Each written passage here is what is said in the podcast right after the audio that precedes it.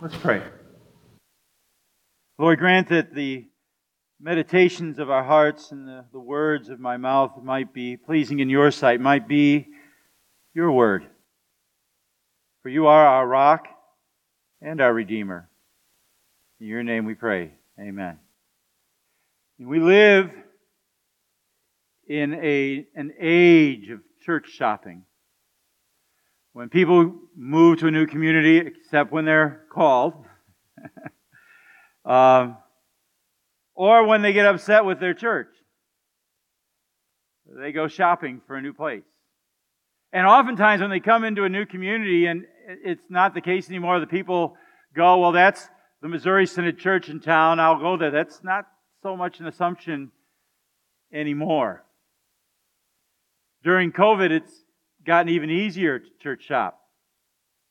Because people can sit in the comfort of their own home and visit numerous churches on the same Sunday online.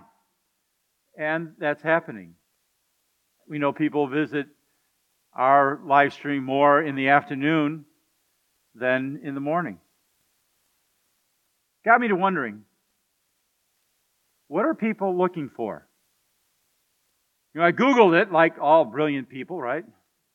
And, and I found kind of a common thread that there are seven different things that people are looking for in a church.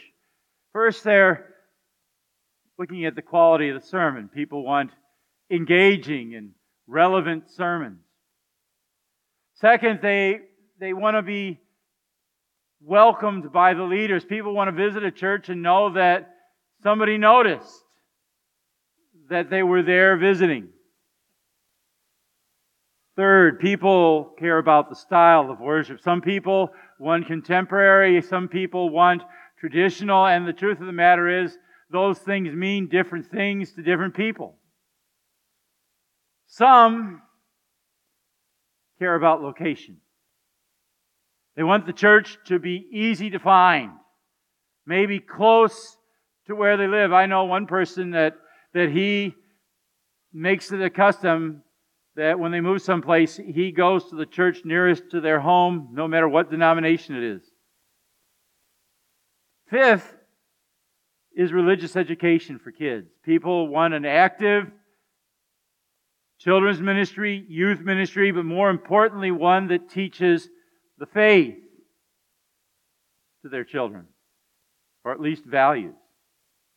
Sixth People care about having friends and family in a congregation. I, I told the first service I'm going to date myself uh, here by this comparison, but people want the church to be like that bar in the TV show Cheers, where everybody, or at least somebody, knows your name. And finally, people look for churches that have volunteer opportunities. They, they don't want to just sit in a pew.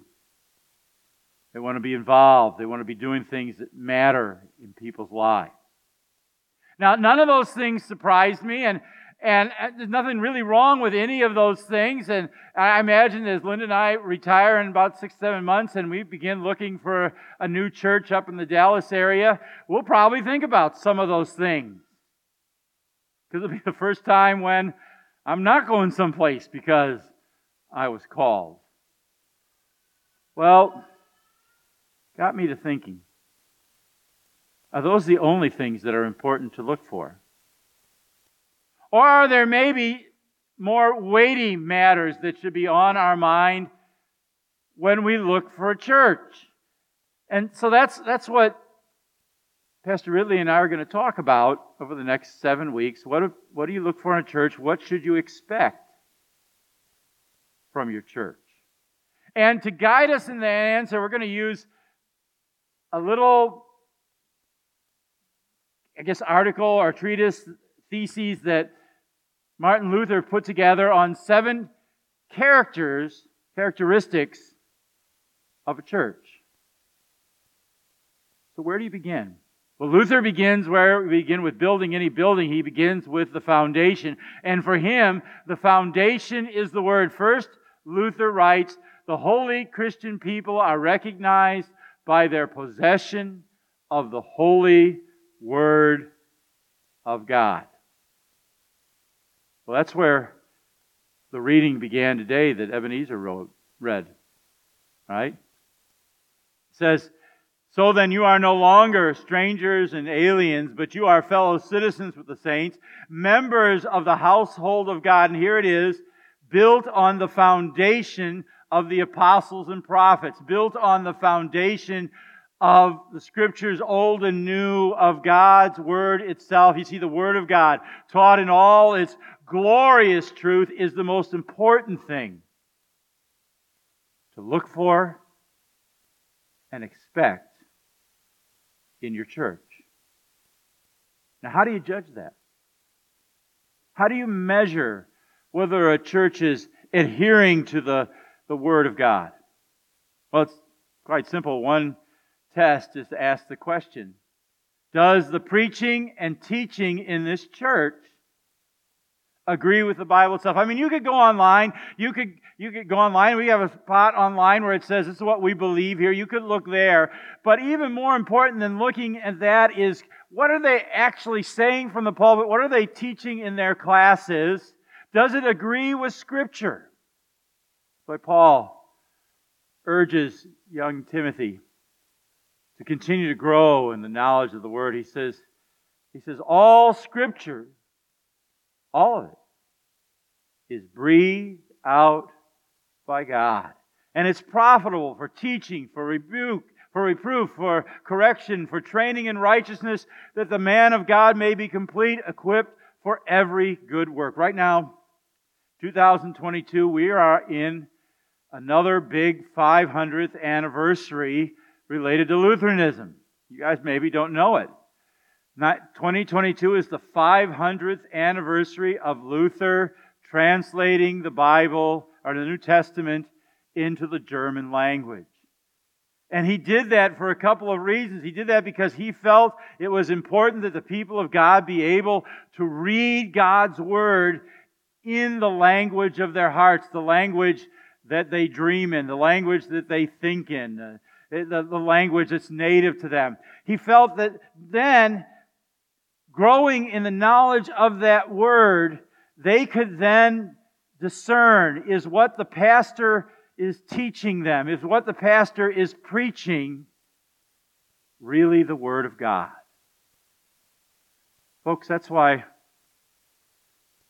having all the trans- English translations we have, there's no excuse for you and I not to know the Word of God. I'm, I'm on the board for Lutheran Bible translators. There are still thousands of languages where they don't even have a piece of Scripture. You have dozens of versions of it, and it's part of the responsibility of a believer to know that Word and to judge what you're hearing from the pulpit, not simply to accept it because I said it or Pastor Ridley said it. But ask the question. Judge for yourself. Does this agree with the Word? Second test.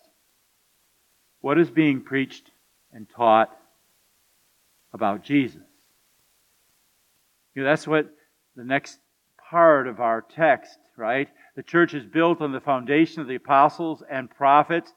Christ, Jesus Himself, the chief cornerstone. See, in the ancient world, the chief cornerstone, that was the first stone laid. It was the most important stone in the building. It gave shape and purpose and structure to that building. Well, that's Jesus in our faith. He's the hub of the wheel. He's the cornerstone. He gives structure to our faith. He's what the Bible is all about. I still remember when I was teaching at Concordia, the first class I had to teach in 13 weeks, we had to go through the whole Bible. And so I decided to kind of pick up on ba- basic themes. And one of the evaluations that year, one of the students in class at Concordia wrote, The Bible is the book that's all about Jesus. And I thought, wow, one got it. Jesus said, You search the scriptures because in them you think that you have eternal life. These are they that testify about me. So ask the question Is the Jesus being proclaimed the Jesus you meet in Holy Scripture?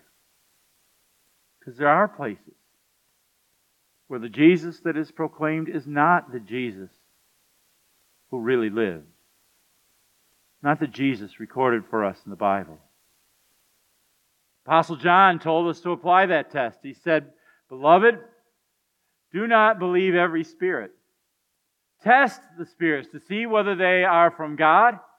For many false prophets have gone into the world. And here's the test. By this you will know the Spirit of God. Every spirit that confesses that Jesus Christ has come in the flesh is from God. And every spirit that does not confess Jesus is not from God. You know, there are, all sorts of books. And I've got a passel of them down in my office written about how you can help your church become like those first seven things I listed. And like I said, those are good things. And if you do those things, you, you may see the church begin to grow. But I tell this story as, as, a, as a bit of warning. A number of years ago, I went to Southern California for a youth, Missouri Synod Youth Conference. And a friend of mine took me to a large non denominational church between Los Angeles and San Diego. And they had a lot of these characteristics that the worship was energizing, the, the preaching was relevant, the people were friendly, we were welcome. But you know, when I walked out, I thought there's something missing. And the next morning it, it, it hit me. They never mentioned Jesus once in the sermon, and hardly ever in the worship service. Folks, preaching and teaching the scriptures without Jesus, that's like having the, the appearance of godliness but denying its power. Without Jesus, the preaching of Jesus, uh, the word is, is like a noisy gong or a clanging cymbal. The, the proclamation of Jesus is the life changing power at the heart of Scripture. I still remember, uh, uh, heart of God's Word, I still remember the first um, pastor's conference I went to. Uh, we call it, he was a prof from the seminary. I was on my vicarage. Called him Wild Bill Schmelder. Um, and uh, he was talking about the fourth um, article of the Apology. And the, I remember one thing he said. He said, If you have not preached the death and resurrection of Jesus Christ, you have not preached a Christian sermon. Jesus is the heart of it all. So Paul wrote, I am not ashamed of the gospel, which is the power of God unto salvation for everyone who believes, to the Jew first and also to the Gentile. He said, faith comes from hearing the message hearing through the word of Christ. Paul makes it clear that this is how the church is built by the power of the word. In Jesus, the whole structure, he said, being joined together grows into a holy temple in the Lord. In Him, in Jesus, you also are being built together into a dwelling place for God by His Spirit. And that's why Paul's almost final advice to his mentee Timothy is this to continue in God's Word, which is able to make you wise unto salvation through faith in Christ Jesus. This is why the essential mark of the Christian church, the most important thing to look for and to expect from your church and from your pastors is to faithfully preach, teach, believe, and follow God's Word. After all, God's Word is how God works in our world and in our lives. I was in my first call, and one of my shut ins, Carl Mohoff, who has gone on to glory, said, Pastor, every time you come visit me, why, why do you bring your Bible? Uh, my thought was, what do you expect? I say, Carl, if you, if you hired a carpenter to build something in your house, would you make him leave his tools in the truck? The Word of God is God's essential tool for working in our lives and in our world. You know, I shared with you what um, somebody